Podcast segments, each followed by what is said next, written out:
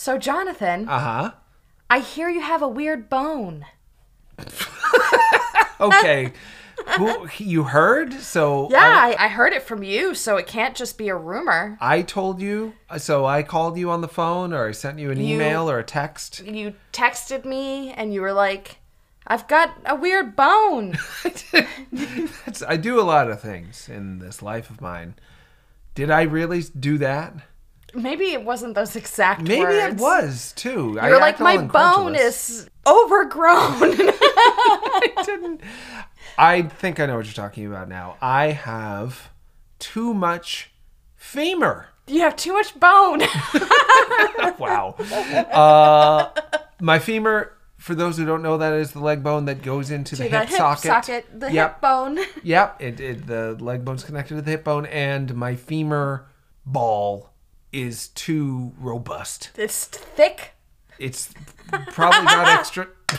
you're loving. You're you're loving it. It's too perfect. That my ball is too thick. Yeah. I that you've got a thick.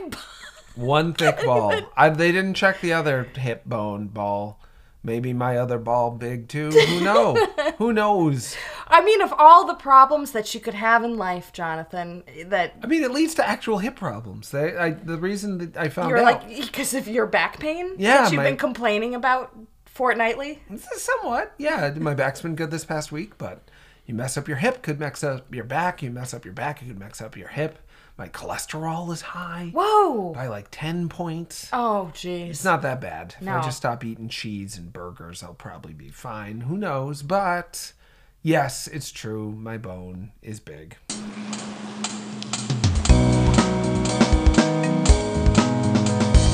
I can't help it. I just can't help it.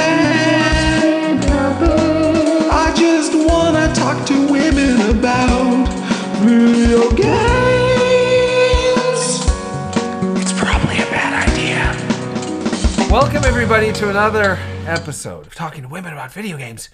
It's a podcast, and we've got guests back. This is a monumental occasion. For many an episode, we have had it be strictly Jonathan and Tanya, and as fun as that is, Just for a little while, it's been just us two. I think it's been three months. Whoa, time flies. Yeah, I know, it really does. The Redneck Tonberry is back. A new guest, Rainey Baker, will be on the show. Very exciting. To lead into them, I think it is once again NFT talk. I know, I know. It is just. it's it's the way it's gonna be. I didn't think it was going to be this way, but it is in fact this way. It is similar to that movie about the comet, where people are like, "It's Don't gonna Look get, Up? Yeah, don't look up with uh, Leonardo DiCaprio, Leo DiCap, Mm-hmm. and Jenny Lawrence is in there. Yeah. J Lo, J Law. J Law is J-Lo. what they call her. Is that what they call her? It is a movie where the people are like, "It's gonna get bad," and then people are like, "Maybe, maybe yes, maybe no." The whole- Meryl Streep is like, don't worry about how bad it's gonna get. Exactly. We've got like- it covered. Was I the Meryl Streep of this situation? I talked about NFTs like they were a goof. And oh, this is bad news. Oh, we've got it under control. Nobody's gonna take it seriously. I know how to fix this. I don't know if I said that, but maybe I did. I would say that. That's the kind of thing I would say. Sega is doing the right thing, I think, and noticing that people don't want them.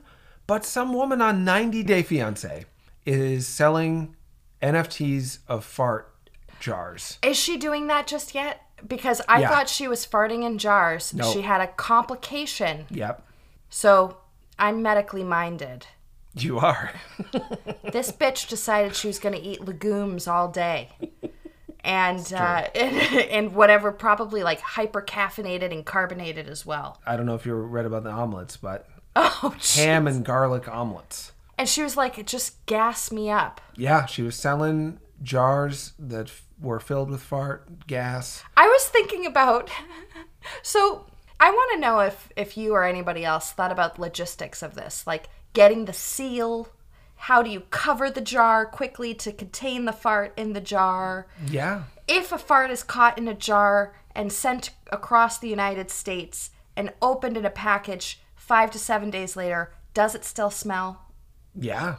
It does. Yeah, the stuff that lives in there, it, it really. Is it alive in there in I the think air? there's living fart smell. So I'm medically minded, but this is something I'd actually like to know. we can look into it. And she was making fifty thousand dollars a week selling her farts in jars. Ugh. It's a truly the least passion project I've ever heard of. Some people may have this as a kink that they want other people to smell their farts in a jar. I don't think that was the case here, though. I think was she was money. like, "This is strictly for the money. This is totally worthless." But people are confused and profit oriented, and those are very often the same thing. They're confused because they're profit oriented. They're profit oriented because they're confused and they don't know what's actually valuable in this world. That they thought, well, I'll buy this celebrity's farts and the value will go up. And she was again making fifty thousand dollars a week. Can you really call somebody who's on 90 Day Fiance a celebrity, though? That's a great question. I mean, it, you're like, I can relate. I was on a, a show that was less popular than 90 Day Fiance, but I never sold. So the, the thing is, because her farts were selling enough to make that much money, I'm guessing she has clout with someone because someone thought her gas was valuable. And because she was. I'm sorry, I don't mean to kink shame at all. I, I'm It's, sorry. I don't think it's a kink necessarily. For the receiver, it, it's probably most definitely a, a I don't know. I don't know. I think people really thought this is going to have some sort of novelty value in the future. That I I actually have one of these. Can you believe she was Don't selling crack these the jars? seal. Yeah, It's like it's like having your GI Joe in the original packaging exactly. Except it's a stinky fart. from a fiance. Could somebody argue that it's sex sex work? No. I mean, you can argue that I bought a Snickers and shoved it up my butt. That doesn't mean Snickers is a sex work company. The farts are not for sex. They're not sex farts. Somebody might say they're sex farts. Somebody somebody might say that the Gummy Bears cartoon from Disney, Gummy Bears, Bouncing here and there and everywhere. that's fucking porn cuz some guy jerked off to that bouncing bear. It's not it's not does, that was the that wasn't the plan. Just cuz people It was the plan, though. She intended to se- sell her farts for kink. I is that what she said? Cuz I don't remember her saying that. Okay, okay, then then you answered my question. Okay, but she actually had some medical complications She from the did. gas. She did. so she was like, "Well, now what? Can I blockchain it?" Yeah, she made a digital fart coin, a crypto gas jar. I know. I tried to do it, tried to do it different ways so it would sound good eventually. It just sounds bad every time. And it's the ultimate expression of where NFTs are at. It's as worthless as it gets. It's a picture of a jar that has a fart in it. But because people think it's going to be worth money, they might buy it. And it's just linking it all back is the opposite of being in the world of creativity and self-expression for the right reasons. When you're making NFTs of jars of farts, you are only expressing that you are a fart and you are And that you only care about yeah, fart money. that you're yeah, it's pretty darn worthless. In fact, it's it's worse than doing nothing at all, just being a fart. Yeah, and i i sort of wonder what it's like when they really take a step outside of themselves and think, what what are my real aspirations? I don't know what they do. I think they just think, can I make money off doing nothing at all? And if I can, then I've succeeded. The the way they add up whether they've succeeded at life is how much effort did I put in? Hopefully none. How much money did I make? Hopefully a lot. Therefore, it's great. Whereas if you do a lot of effort and get paid very little, you're considered a failure. Even if you are doing something amazing, like expressing yourself and not making any money at the in the process, but ending up affecting people and letting people get to know you through how you express yourself. We're going to talk about that in a little bit, but first we're going to talk to the redneck Tonberry Whoop whoop. who has thoughts about. That was so kind. That was such a supportive whoop and whoop. The Redneck Tonberry has thoughts around the CEO of Square Enix, the company that owns the Tonberry brand, owns the Final Fantasy brand where Tonberries were born, and what they're saying about NFTs for this new year. Let's cut over to Tonberry. What's your grudge? I wanna hear about it. Tell me about that grudge. Back again with the Redneck Tonberry. It's been too long. Tonberry, how are you? Tonberry? Tonberry. Yeah, that's Vercingetorix. Toddberry, were you snoring? Were you sleeping? I was I was I was asleep for a bit. For a bit. Um uh, For months. It's been, been, been breath. months, I think. Yeah. my breath tastes like Burt's Bees lipstick. Your breath tastes like lipstick, Burt's Bees, the all Yeah. natural stuff, the yellow Yeah. stuff. It said it said plum on the tube. I thought it would taste like one. I like plums. I didn't know that. You like plums and you ate lip lip balm. You ate some balm. Yeah, and and it don't taste like no plum. It don't taste like bees neither. Have you eaten bees? Have you not? I have not eaten a bee, a real bee. No, I've eaten little candy honeybee shaped things that taste like honey. That's what I thought you thought that balm was going to taste like, but you were hoping for bee taste or plum taste. You told me already it's plum. Yeah, I wanted plum taste, but I, I would have settled for bee taste.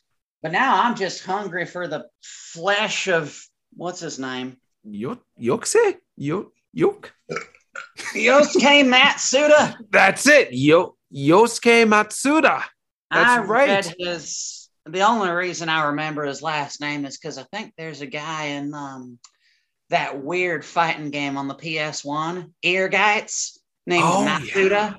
You're right. And that is a Square. I believe it was Square, but it might have been Square Enix by that time on the I think it was PS1. still Squaresoft. still Squaresoft. I think did that come with a demo of Final Fantasy VIII? So this is way before Yosuke was in charge. If I, if I got my history right. Yeah, because he, uh, I think he took charge of the company fairly recently. Yeah, yeah, yeah. According to my explain why he's doing this bucket. You know, I was actually in a real good mood before the turn of the year. I was Mm. talking, I was going to talk about how I finally got around to playing Hades and how Oh. that game's real good. yeah. And then I was going to talk about Endwalker, the Final Fantasy 14 expansion. It was that I enjoyed that so much I could get around the fact that they were hitting things with scythes. yeah, people love that Endwalker. It's it's getting a lot of game of the year recognition. It's people saying it's it's everything they wanted out of the the storyline that is in itself the size of many games, is my understanding. Oh, because yeah. that's been around. How long has uh, Final Fantasy? This is 16? 14? Final Fantasy 14's been around for over a decade if you count that original version that came out. Wow. The one that tanked, I kind of liked it. Yeah. Was it, different? it, it was weird and and there wasn't really anything else that was quite like it. Hmm. And I like the soundtrack, but that's okay. I can just boot up the soundtrack. I got that. That's I think true. they sell it on a vinyl now. Well, that's fun. Yeah, vinyls. Yeah, I know why. Vinyl's coming back. Physical physical media is, is making a return in a lot of ways. At the same time, as big money people are announcing they want to do digital currency, cryptocurrency, in a whole new way, where Yeah. it is sometimes video game characters, video game graphics. You'd have to buy them separately in NFT form, and then the the blockchain, which is a bunch of computers running to make sure that you didn't counterfeit your NFT, your your don't even work neither. You can just people just hack those things, and that that one guy lost all his monkeys, didn't he? yeah, that's for some reason NFTs that have these sort of there's something about them that bothers me. I don't want to say offensive, but you just look at these drawings of these apes and you feel like someone who thinks they're really clever but sort of hates people drew this. And they're very popular for some reason with the NFT crowd because they also think they're clever and oftentimes hate people. And yeah, you can just hack somebody's computer. Somebody did it through a dildo, apparently. You can you can put some NFT cracking, hacking software and a sex toy, and then when somebody plugs it in, it takes all their their digital pogs, essentially. That's really what they are. Except at least Pogs, you can whip them at kids across the street. That's true. They, they can I've be. done that. I bet you've I bet you've done that. And the kids are going to be okay, even if it hits them in the eye. even if you get it right in their mouth while they're screaming, it's fine. I mean, they'll live. And you know what? It gets them to it gets them to shut the hell up for a second, Yeah, which I wish Yosuke Matsuda would do. I Yeah. wish he would shut the hell. Because the thing that really got me, Mm. I mean, look, I have intentionally avoided educating myself on much of the business jargon that that dipshit used in his manifesto. Mm. But when he started talking all condescending like Ah, people who play games to have fun, it's a fucking game. What the fuck else is it for? Apparently, you play to contribute now. Is that what I'm here? So, this guy wants video games to be a second job that people have to pay for? yeah, contribute. Contribute to global warming, contribute to to a pyramid scheme, contribute to to something. But the for, okay, so for the listeners who don't know, the the CEO of Square Enix put out a Happy New Year's letter right after New Year's Eve on New Year's Day, I think it went out, saying that they can't wait to get on the blockchain, get on NFTs, and to recognize that a lot of people play video games for fun, but want to move towards a future where people play to contribute, which means play to make money for someone, maybe themselves, maybe a charity. It's it's unclear, but it's definitely this thing a lot of people who are in charge of video games but don't actually like video games say, which is I want video games to be more than just fun. They have to be productive, which is, as you're saying, my dear Tonberry friend, the exact opposite of why most people play video games. The exact opposite of why I play video games. Yeah, I, I don't know anyone who says I play video games in order to be responsible, or in this case, irresponsible with the environment because even the best of NFTs uh, are going to end up using more energy than is necessary. Everything you can do with an NFT, you can do without an NFT. The only difference is it doesn't necessarily turn into currency you can sell outside of the game world. The thing about NFTs is they're very attractive to people who want to use folks who like video games in order to make money outside of the world of video games. And it's it's it's gross. It is grosser than a Malboro's mouth. Oh, the green? It's a it's a plant. Is it? That's what they technically are. They're plants. In Malboros. fantasy games, I forget which one had the first Marlboro ever, but for those for the uninitiated, imagine a, a mass of vines that are kind of tentacly, and it's got a bunch of eyeballs and a big old mouth, and it has this thing it does called bad breath, where it just breathes on you, and and you get confused and poisoned and blinded by it Mm. among other things.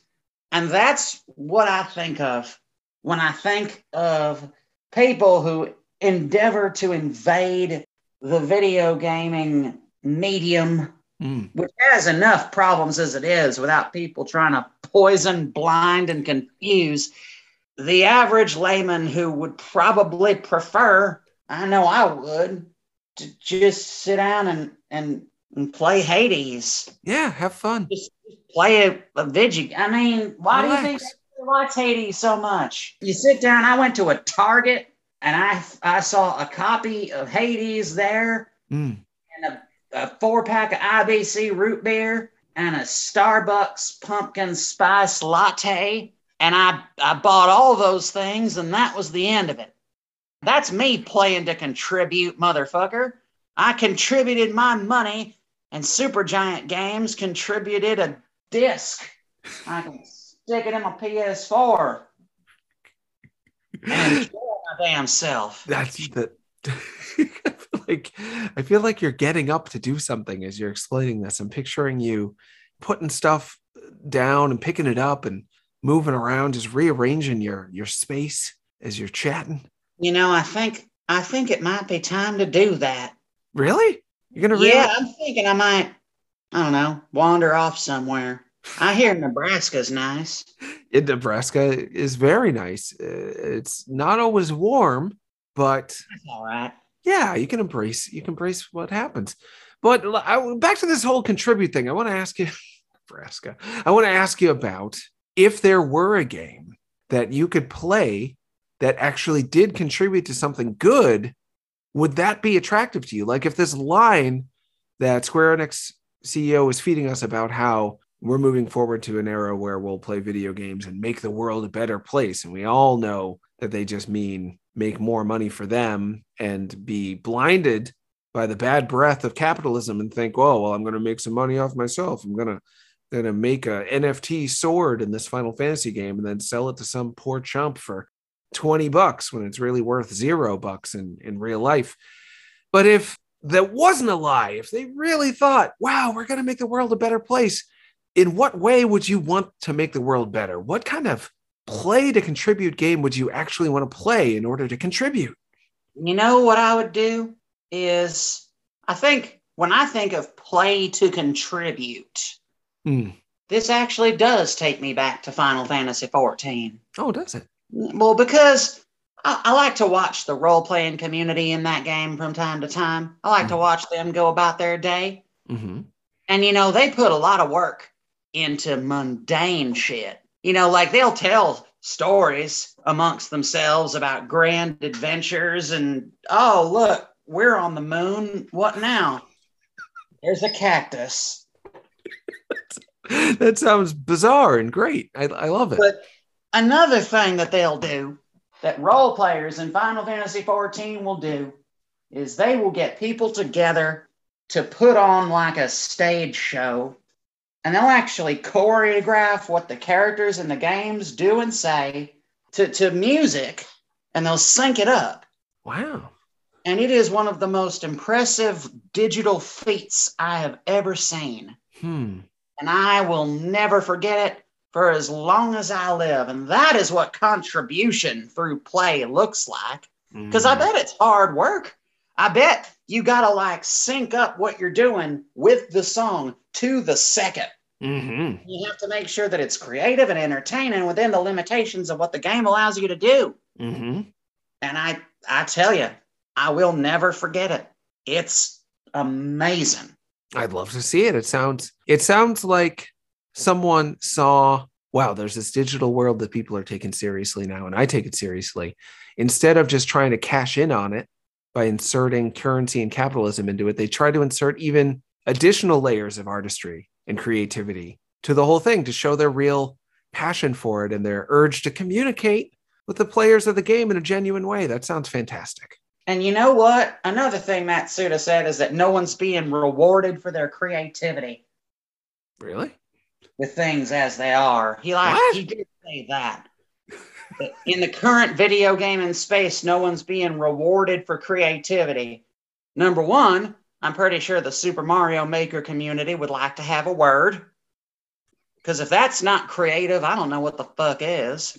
I'm picturing I'm picturing the Super Mario Maker community committee getting together and saying, "Sir, we'd like to have a word," and it'd be like, "Oh, like like no, Just- no." just- Like they, they, they, they, he has to like stand before a tribunal of Super Mario Maker players. exactly, exactly, and, and he's going to have to to face a fate. So I don't know enough about this guy whether he has a history of being a creative, an artist, someone who works for the passion and not for the the cash, someone who who didn't have profit motive. But I really doubt it. It's the CEOs usually get there by climbing their way over other people because they are the ones who will do what it takes to make the most money and do what it takes to beat other people in that competition. It's all oh, that was a that was a juicy belch. You're belching. It was. And let me tell you, I've got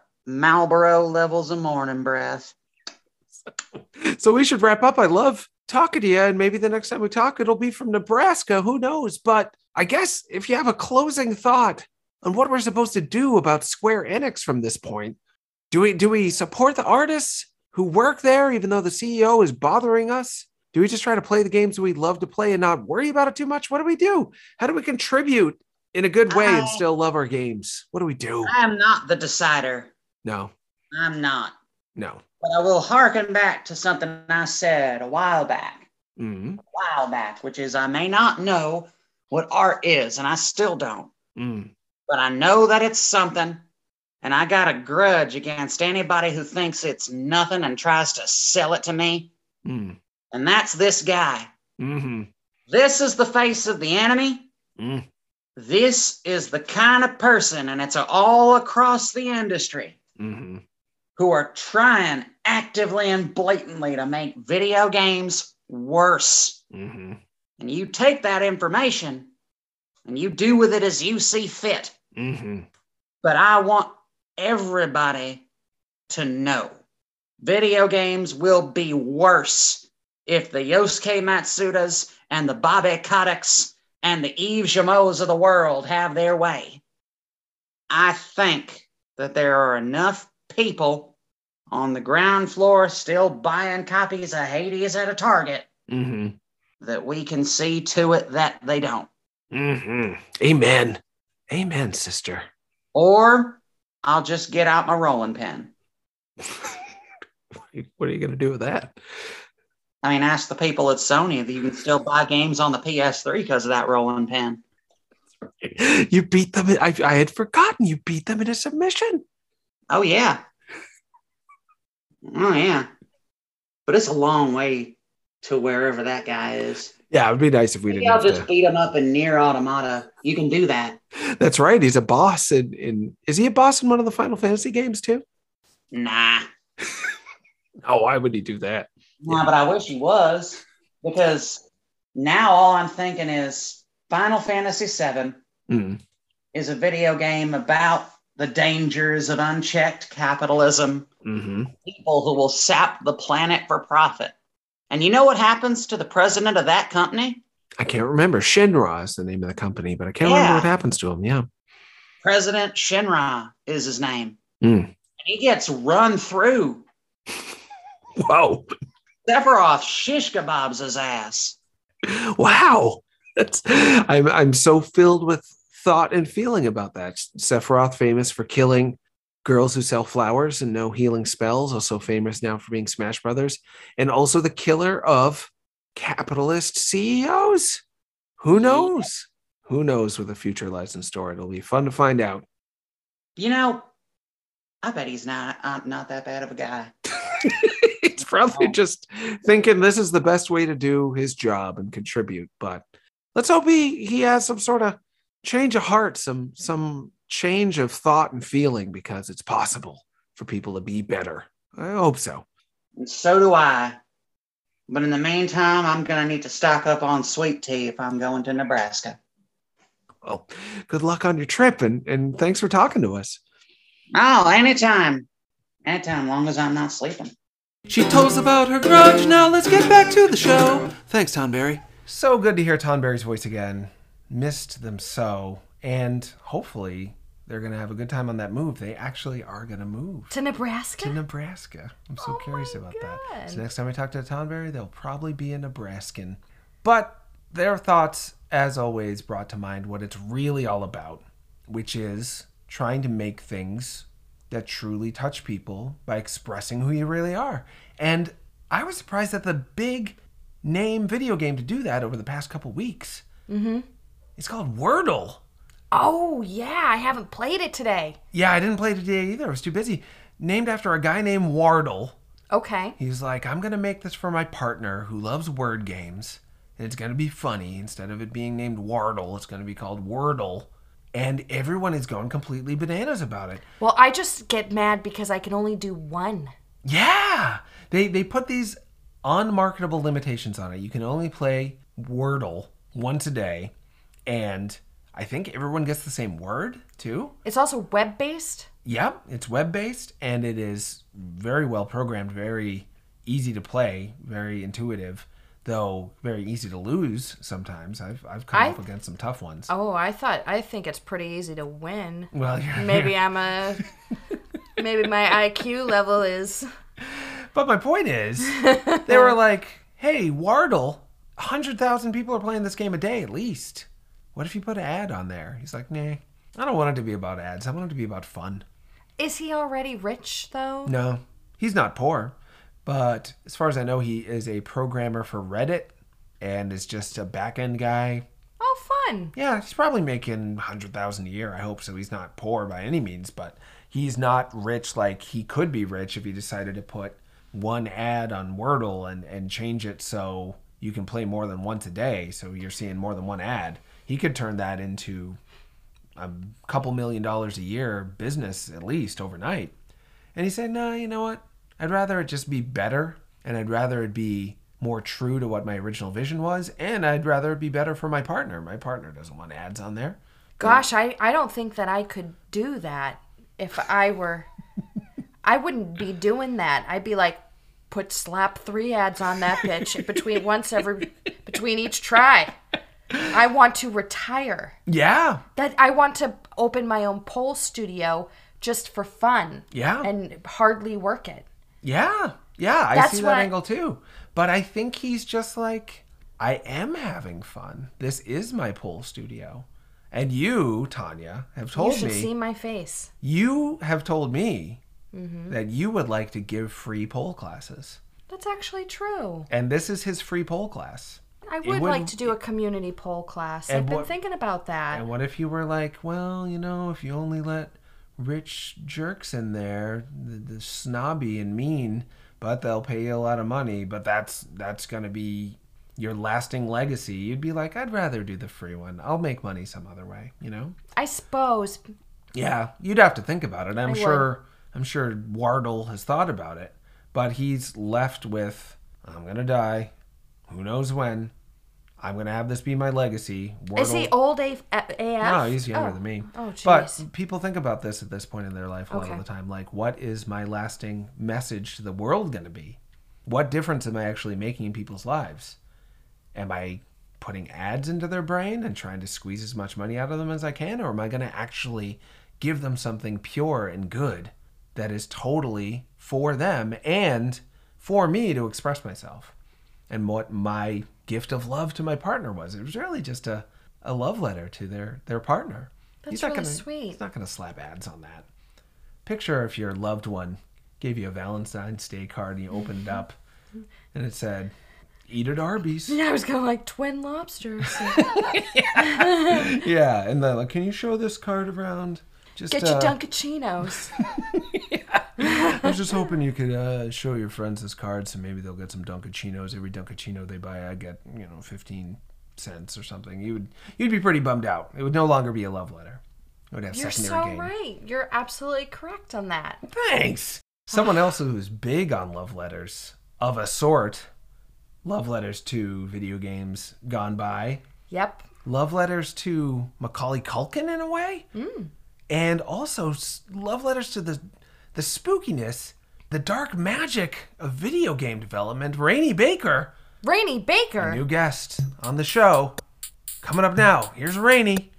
Rainy's gonna make, Rainy's gonna bake, Rainy's gonna make a video game for you, and Rainy's gonna have, and Rainy will attack, and Rainy's gonna have a video game for you. Rainy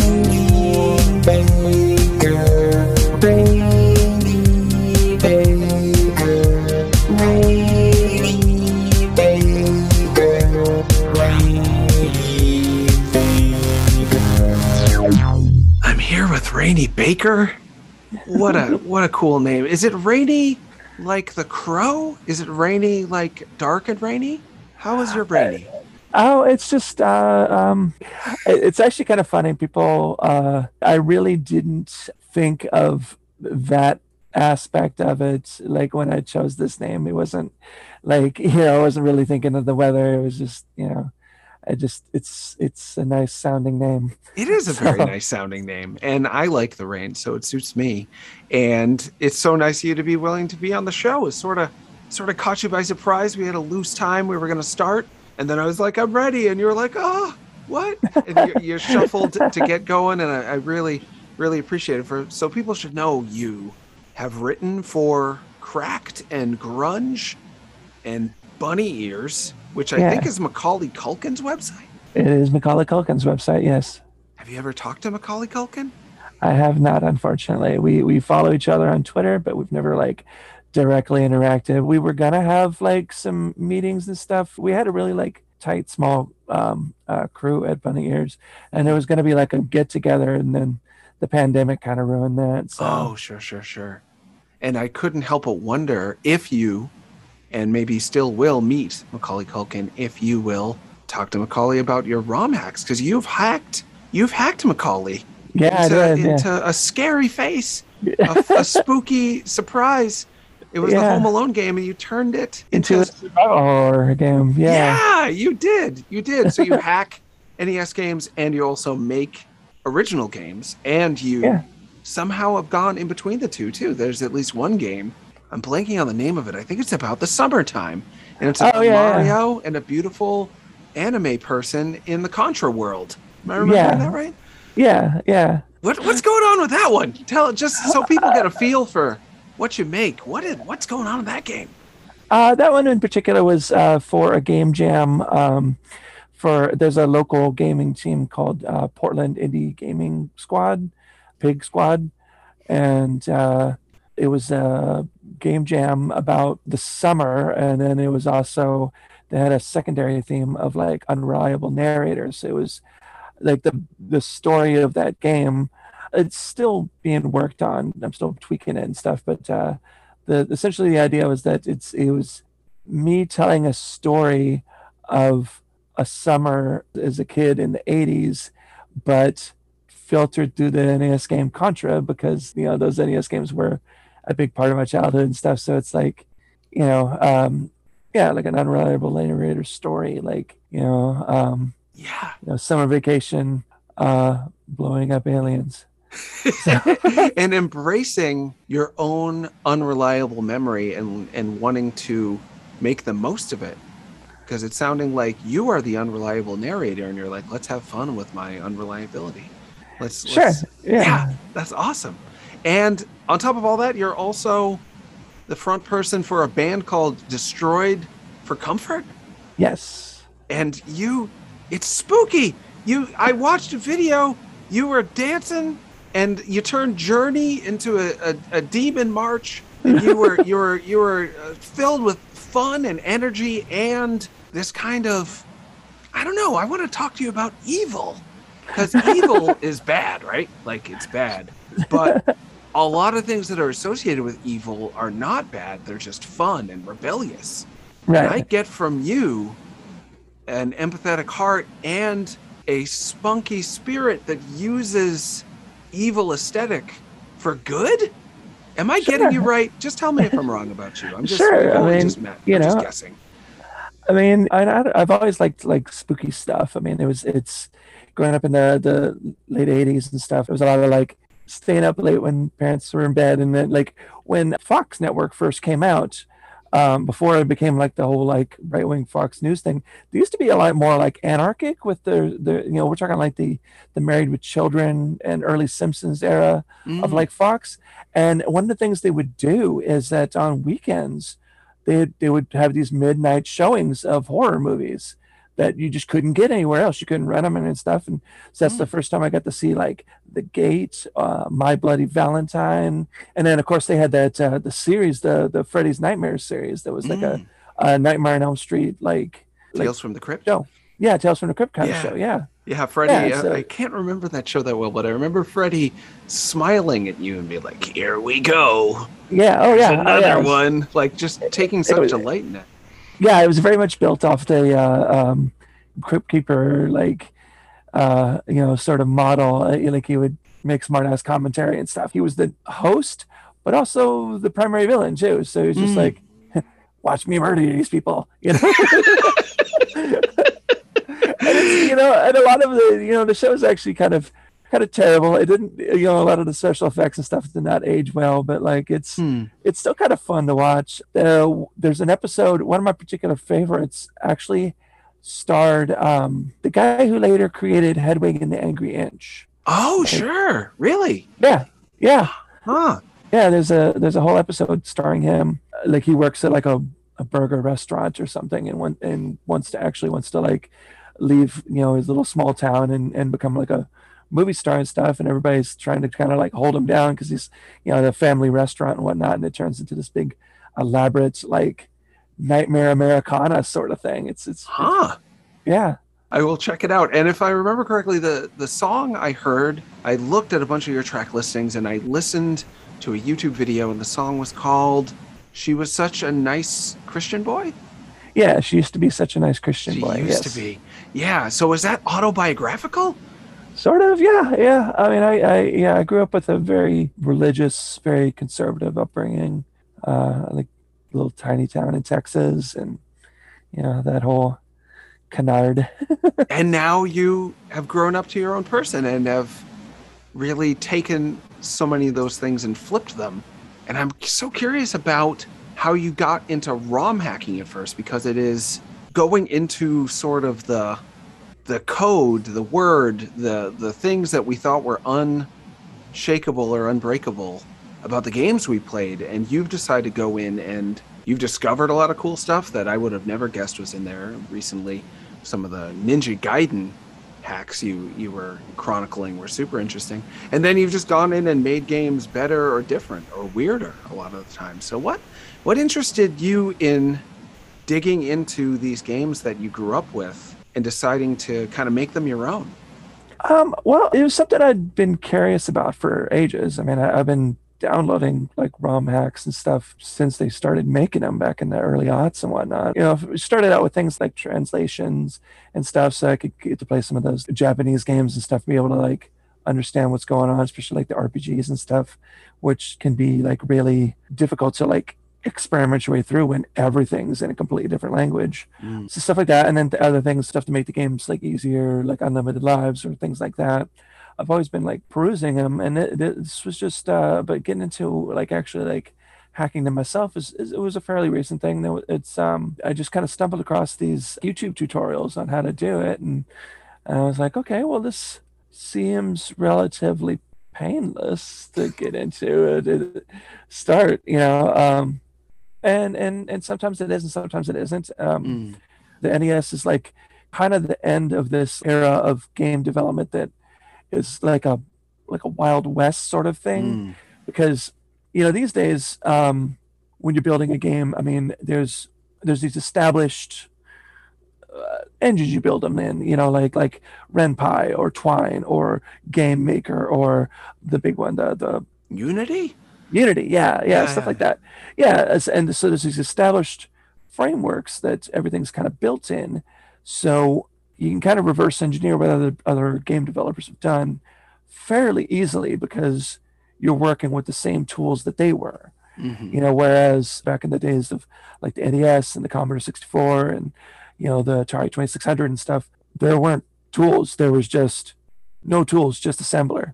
Mm. you know, we were just like with something like the NES. There's different, definite like hardware registers and stuff that you can kind of trace around. If you want to play like a a C sharp note in channel two of the pulse thing, that is a definite set of hardware register bytes that you know need to go in this order. But how they make those, you know, like how they make that travel through the game's RAM and in and out of the uh, you know the sound register and stuff. They just made it up as they went along. Uh, like every every game, I think that one of the things I was I was starting to get into was was the sound hacking because it seemed so challenging. Like a lot of people uh, who hack NES games, they mostly focus on like text editing and uh, graphics and stuff because it's a little more straightforward. A lot of NES hackers don't even touch it because every game has a slightly different music and sound effects engine. Mm. Like it all does the same thing on the machine end, but like on the in programming end, you're you're basically just starting over with every new game. Like even even games programmed by the same sound editor as the person, that is in the software. Like you know, even the same guy making you know music for more than one game, he's probably built that engine slightly differently. And there's a whole other thing you gotta like work around if you want to like you know hack the music, like change it around. You know, I've I've um, I've had some success in like uh, swapping around like the soundtracks and stuff in some games, and not so much in others. but um, it's it's so amazing to me that you would want to take the challenge of digging into this and basically creating black magic. It sounds like you found the ancient texts, Rainy, and you were like, I don't know what this spell's gonna do. Right. I'm gonna say I'm gonna recite the words. I'm gonna I'm gonna mess up the words. I'm gonna do them backwards. Maybe if I do this spell backwards, it's gonna make a beautiful noise, or it's gonna it's gonna kill someone. You're gonna find out though, and you're you're constantly experimenting with it. You're Yeah. un, you seem undaunted by it. In fact, you seem totally enamored with it. Is that is that right? yeah yeah oh, I, I enjoy the challenge i enjoy like sometimes breaking stuff you find something new and interesting like with that home alone game hack mm-hmm. one of the things that i did with it was something i figured out how to do by accident like i made some of the the i made the graphics kind of ghostly kind of shadowy and it actually is a technique of like kind of breaking the the tile the way the tiles are arranged Whoa. yeah So yeah it's- It's not simple. It is it is and it's not easy and it is magical. You have a deep understanding of this stuff. You're not making a million dollars a year off it. no You, are you're not doing it for the, the money. You're getting money as you should because it's great work and you're sharing it with the world.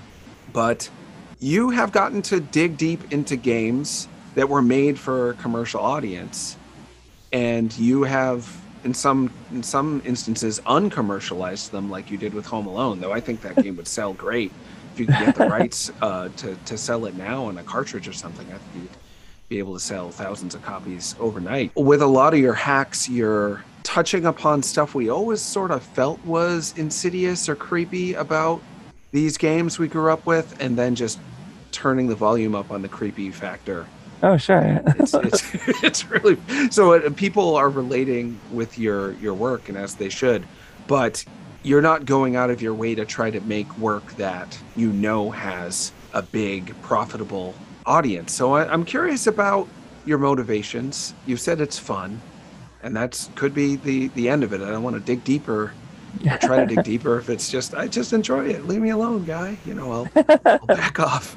But and also wanting to know if you got a sense of the motivations of some of the developers you've hacked because you've discovered a lot of stuff that was really cool, like the weather effect in Ninja Gaiden that they just like turned off for some reason. And you turned it on and and you saw that it did make the game a little bit more jarring and, and hard to read sometimes, but it was also like really fun looking and, and intense and expressive. So so yeah, I'm wondering what you found out about game developers by hacking their stuff and how that relates to your motivations as a developer.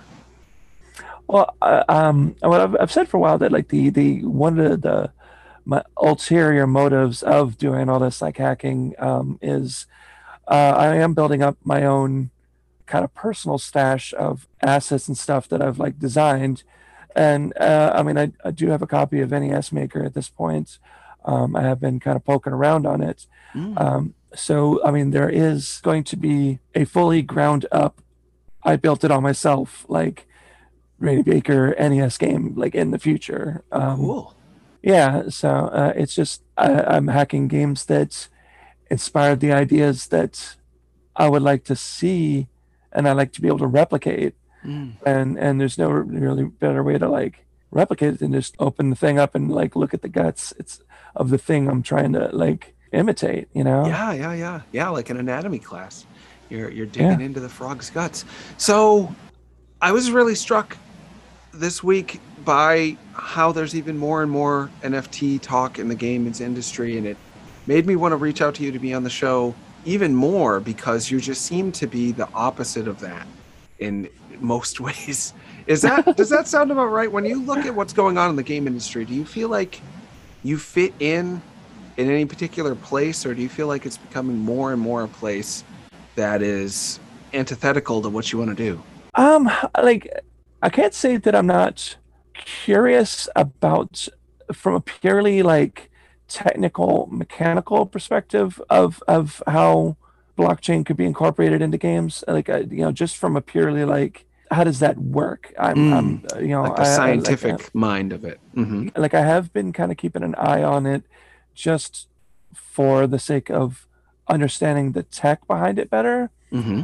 But I don't know. I mean, there's a, a lot of uh, game developers that have made some wildly popular games recently. You know, not too long ago, uh, like kind of started out as uh, um, as game hackers. I mean, um, Undertale. I mean, Oh, sure, sure, sure. yeah. Mhm. I mean, Undertale was basically built out of uh, hack of um, Earthbound.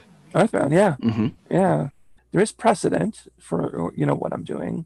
Absolutely, absolutely. Um, yeah. I didn't mean to make it sound as though you were you were not gonna be wildly rich and famous soon, because you, you certainly certainly could be. But Toby Fox, creator Undertale, with a team, Temmie Chang, I think, is one of those artists.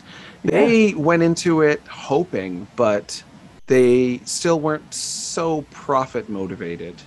Sure. They were were hoping they could do the kind of thing they wanted to do and then find an audience Right. after that. And it, it seems to me that that there you do have some hope that you'll be able to do the same thing, but maybe it won't. Maybe you'll just be this wild outsider doing this cool stuff people stumble upon and Yeah, never I mean, that's fine too.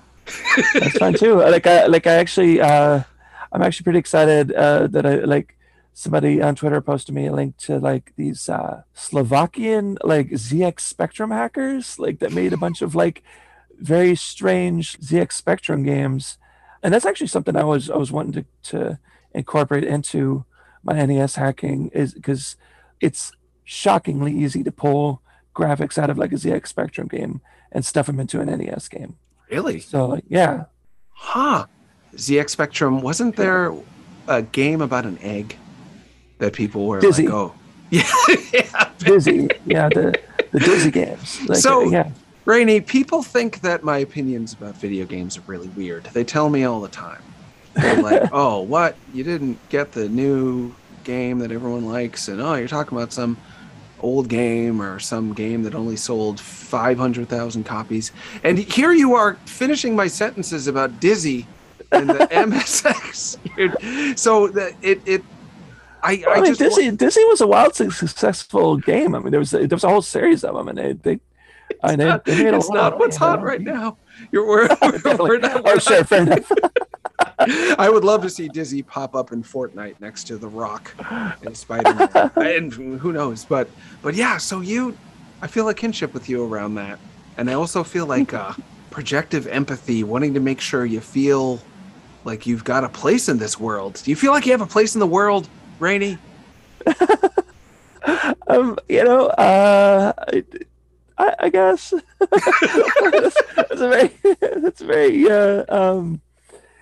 You're you're speaking for so many of us right now when you say that. If you were to ask me the exact same question, I would almost definitely answer in the exact same way. I guess. I just we'll Yeah, see yeah. how tomorrow goes. I I got through today, so the the world is changing a lot, and so you know you can carve out a space, and then it just kind of like gets washed over like a sandcastle at the beach or whatever. You know, yeah. like I mean, there's just so much very drastic change in in how in everything right going Yeah. on right now. yeah. you know? Physical space, virtual space, culture, Yeah, niches, uh, scenes. People are all behind somebody one day, and then the next day they're they're gone. I don't. I didn't tell you this before, Rainy, but I was on a reality show when you were a kid. Uh, MTV's Road Rules. I don't know if you've Oh, heard of it. okay. Have you seen that before? I uh, I was aware of it. I didn't actually see it though. Exactly, Rainy. It washed away in the rain. It's gone. Nobody knows what that show is. You're you're being polite, like, oh yeah, I think I saw a commercial for it once in between Freddy's Nightmares and and The Gate. Fox. Midnight, yeah, I, I, honestly, I think uh, um, the the most I know about it is probably from uh, references, probably dunking on it by like Chuck Klosterman in one of his books. That's right. I've been in a way dunked on by Klosterman, and that's not a bad way to go out. well, I think we're out of time, Rainy. Is there anything else you wanted to talk about before we wrap up? Um, I, I actually have been trying to chase down information about the guy who uh, made the soundtrack for Animorphs Game Boy Color because Uh, like that soundtrack was really good. I don't know. I got in a wild Twitter fight with strangers about the Animorphs Game Boy Color game. Someone saw a screenshot of it. Maybe it was even you who shared it. This is all very hazy memory. I'm a very unreliable narrator, as anyone who listens to this show knows. So we're right in line again there, too. The Animorphs game for Game Boy Color was kind of like Pokemon. Oh yeah. And I shared a screenshot of it. Someone said, That looks awesome. Someone came out of nowhere, doesn't follow me, is just like, Don't say that. That game's the worst. That, I hate that game so much. Like a really passionate Animorphs. How, how have they even played it? But they uh they hate it. And maybe they're gonna follow me on Twitter and help us hate maybe they hate follow me and hate follow that game enough to know who made the soundtrack for it and if, and if, if Oh, actually, do. like I I have I've chased down some information about him. Like, Yeah. um, I found out about the game through the Games Done Quick, like the Oh, sure. um, speed run thing. They have a speed run of it during like the awful block or, or whatever, and then and I was just like, what is going on with this soundtrack? It's incredible. And so I uh, started listening to it, and I was like, I bet you, like it seems like this guy has some sort of background in like experimental music, like the, Huh. he has to, like just the way the the the music is structured in the game. And turns out he's like recorded albums with like the uh, Japanese noise band Boredoms. He's worked with Steve Albini. He's worked with like uh, David like, Yow with the from the Jesus Lizard. So far, I, all I can find is like kind of Discogs information of like albums he's recorded. I can't find much like about him, uh, just Right. about some some albums and stuff that he did. But it's all like everything he's done besides the soundtrack for this Game Boy game is all noise rock and experimental music. And I'm just like, I need to know more about this guy. Like, like how did this happen? How did he wind up making the soundtrack for this Game Boy game? Like, how, what, how, where did, how did they get this like weird experimental noise musician to do this game? Yeah. Does it sound? I'll, That's I'll so have to listen to the soundtrack myself because it's people. really good. It does. Uh, I mean, it's got some like really amazing like musical transitions and stuff that are very unexpected, and it's a lot noisier in general than you, know. It sounds like. Uh, I mean, I, I'm not sure if uh, you were aware of like the um, the Game Boy rave scene of like the the mid to late aughts or whatever. I, I know just a little bit about it from uh, Jake Virt Kaufman, who did the soundtrack for Shovel Knight as an acquaintance. Oh, okay. He's told me about it because he, of course, loves digging into that culture, but I'm not super familiar with it. yeah they, they they used to have some really great like uh live showcases and stuff at like south by and I, I used to live in austin before i lived Sure. he- here in portland and like so like they used to have some really amazing like showcases of that kind of music at like south by southwest and um and it's just crazy because like you know like some of these game boy techno musicians that i was hearing you know at these shows and stuff like this this weird little game boy game from you know 2000 like that's officially from the Animorphs. Like, I mean, the, the music of it sounds like these experimental musicians, like deliberately trying to make, you know, crazy noises with the with the Game Boy. Yeah. And what better game than Animorphs for that, which had Yeah. mainstream appeal, but also by modern standards seems totally bizarre that it was ever just a normal thing that kids liked watching someone be halfway between rat form and like a cute little kid with with pigtails form. For to have that be the music that is both fun and insidious and, and rough and sweet at the same time. And it's Yeah. perfect for you rainy jeez! What a what a fantastic cap. I, i'm gonna ask uh, i know i should cap it off because we're over time but i'm gonna ask some folks. I, i'm vaguely acquainted with mike mika who is making game boy color games he made the little nicky game boy color game What? Is that, how's that? Okay, well, I guess I have something to look up. Like, you gotta look up Mike Mika. He's a he's a great guy. He does hacks too. He hacked um, Donkey Kong and made Pauline playable, and it was oh, okay. Oh, I've seen that hack. yeah, yeah. You would you would know Mike's work, and he's done a lot of work people have never heard of. He's also very passionate about this stuff and has been doing it forever. And Kate Willaert might know. Kate Willaert is a real genius video game historian, digging into all aspects of, of how games were built from the 60s on up. So I'll ask those two, and I'll get back to you, and we'll all be friends. It's going to be great. I'm so happy you're on the show. And everyone should check out your Patreon. I'll put a link to it in the in the show notes. Also, Just- put a link to the Ko-fi too, because like that one's that one's the the Ko-fi uh, with the Gonna do them both.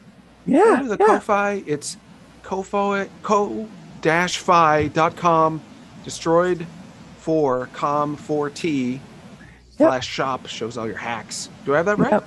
Yep. Yeah, and then your then your Patreon. I'm finding it. No, there's your link tree. There's a, that's a good one too.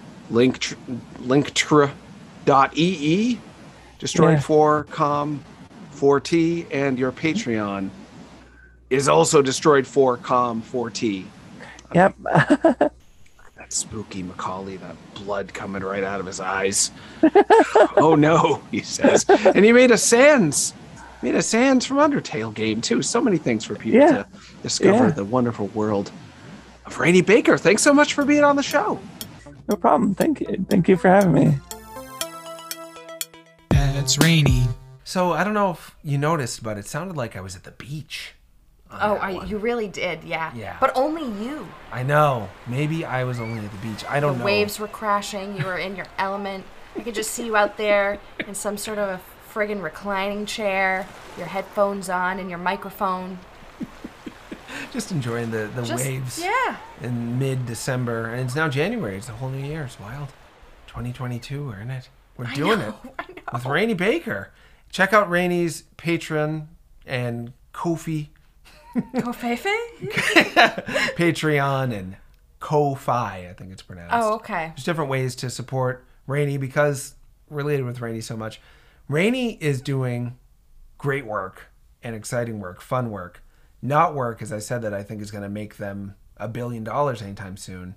But they still, they love their ideas. She loves her ideas and wants to go for it and is a little surprised when people are like, oh, you don't think this is going to be marketable? Because it feels so right when they're doing it. I'm the same way. I've done all sorts of unmarketable stuff and not, not really thought about it. And then when it was done, people are like, oh, well, clearly Art Hawk wasn't going to become the, the hot new YouTube sensation. But then Art Hawk has made little appearances here and there in Art Hawk has made things. little appearances here and there. It's true. Art Hawk has got some authenticity that people have seen as respectable enough and admirable enough to add to their projects. But after I did Art Hawk, I was like, yeah, maybe that'll be the maybe that'll be the next PewDiePie. Maybe that'll be the next Smosh. And no, it, Art Hawk was not. And I It can was it was worth a try, it- Jonathan. it- it- and I, I think it was a success, just like Rainy Baker is a success. So we're back. We're back with guests. We're gonna have more guests on soon. I've got to line them up as soon as Monday. I think we're gonna record That's with the next exciting. ones. A lot of things just happening today. Scott Pilgrim is gonna get its own anime. Whoa. That was just announced like an hour ago, so we didn't really have time to prepare much about it. Interesting though that they're doing that because they just had a flop with the live action adaptation of the Cowboy Bebop anime. Now they're going the other way and making an anime adaptation of something that was more recently live action. Mm-hmm. That'll suppo- supposedly be more like the comic book. And of course, there's a video game involved. Maybe we can get one of the video game developers from the Scott Pilgrim game. I'm acquainted with a few of them nice. to be on the show. Who knows what's going to happen? I know there's so many possibilities. I love possibilities. I do too. And you want you want to know something else that's really exciting? What? Daniel, our editor, Yeah, it's so exciting. continuing to help us out with the show, and uh, we have a Patreon. Yeah, and you should check it out. I think patreon.com slash TTWAV, maybe? Yeah. Could be that. Help Daniel out. He's been putting in the good work for us, timely and responsive. And my plan is I drew the cover for it with pencil, but I haven't done anything else with it because, man, it's been busy. But I was going to make a comic for the Patreons. Oh, The wow. patrons and Patreon. Yep. Yeah. And I also have just a bunch of video game codes lying around. You a big do. Excel yeah, you have that. probably like 50 of them. Maybe I can give those to the patrons too. I don't know. If there's more than 50 of you by the time I give them out, then someone's going to be missing one. But if there's less than 50, maybe everyone will get a video game code. I don't know. Switch games, PS4 games, Yeah. got some Steam games. Ooh. Sounded like a real nerd just now. you sure did. Yeah, big time. Yeah. Yeah, and here we are. I know. And I, I've been meaning to do this for a really long time, ever since we brought Daniel onto the team. Oh, wow. I wanted to say, damn, Daniel. I don't get it. You don't know Damn Daniel? What's that reference? No. Fuck, man. You are old. Even I know Damn Daniel. What's Damn Daniel? Damn, Daniel. Damn Daniel is. I have to explain it to you. I think it might have been a TikTok Oh, yeah? years back, Or or, or, Vine? YouTube, or a YouTube? Vine. Yeah? It might have been a Vine. Was it on- Where there was this this one guy who would go to school, and there was this like adolescent, very young adolescent teen Mm. named Daniel, and he'd be like, "Damn, Daniel, looking good in that white T-shirt." Damn, Daniel. Back at it again with the white man. And Daniel was like, "Yeah, sure." Millions, Wow. millions of people are now saying, "Damn, Daniel." Unbelievable. So, damn, Daniel, doing great with this show and your editing. Great job, Daniel. I mean, damn it.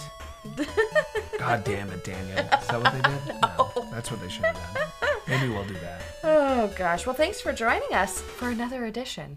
Of the Talking to Women About Video Games podcast. Thanks so much, everyone. Bye. Bye bye.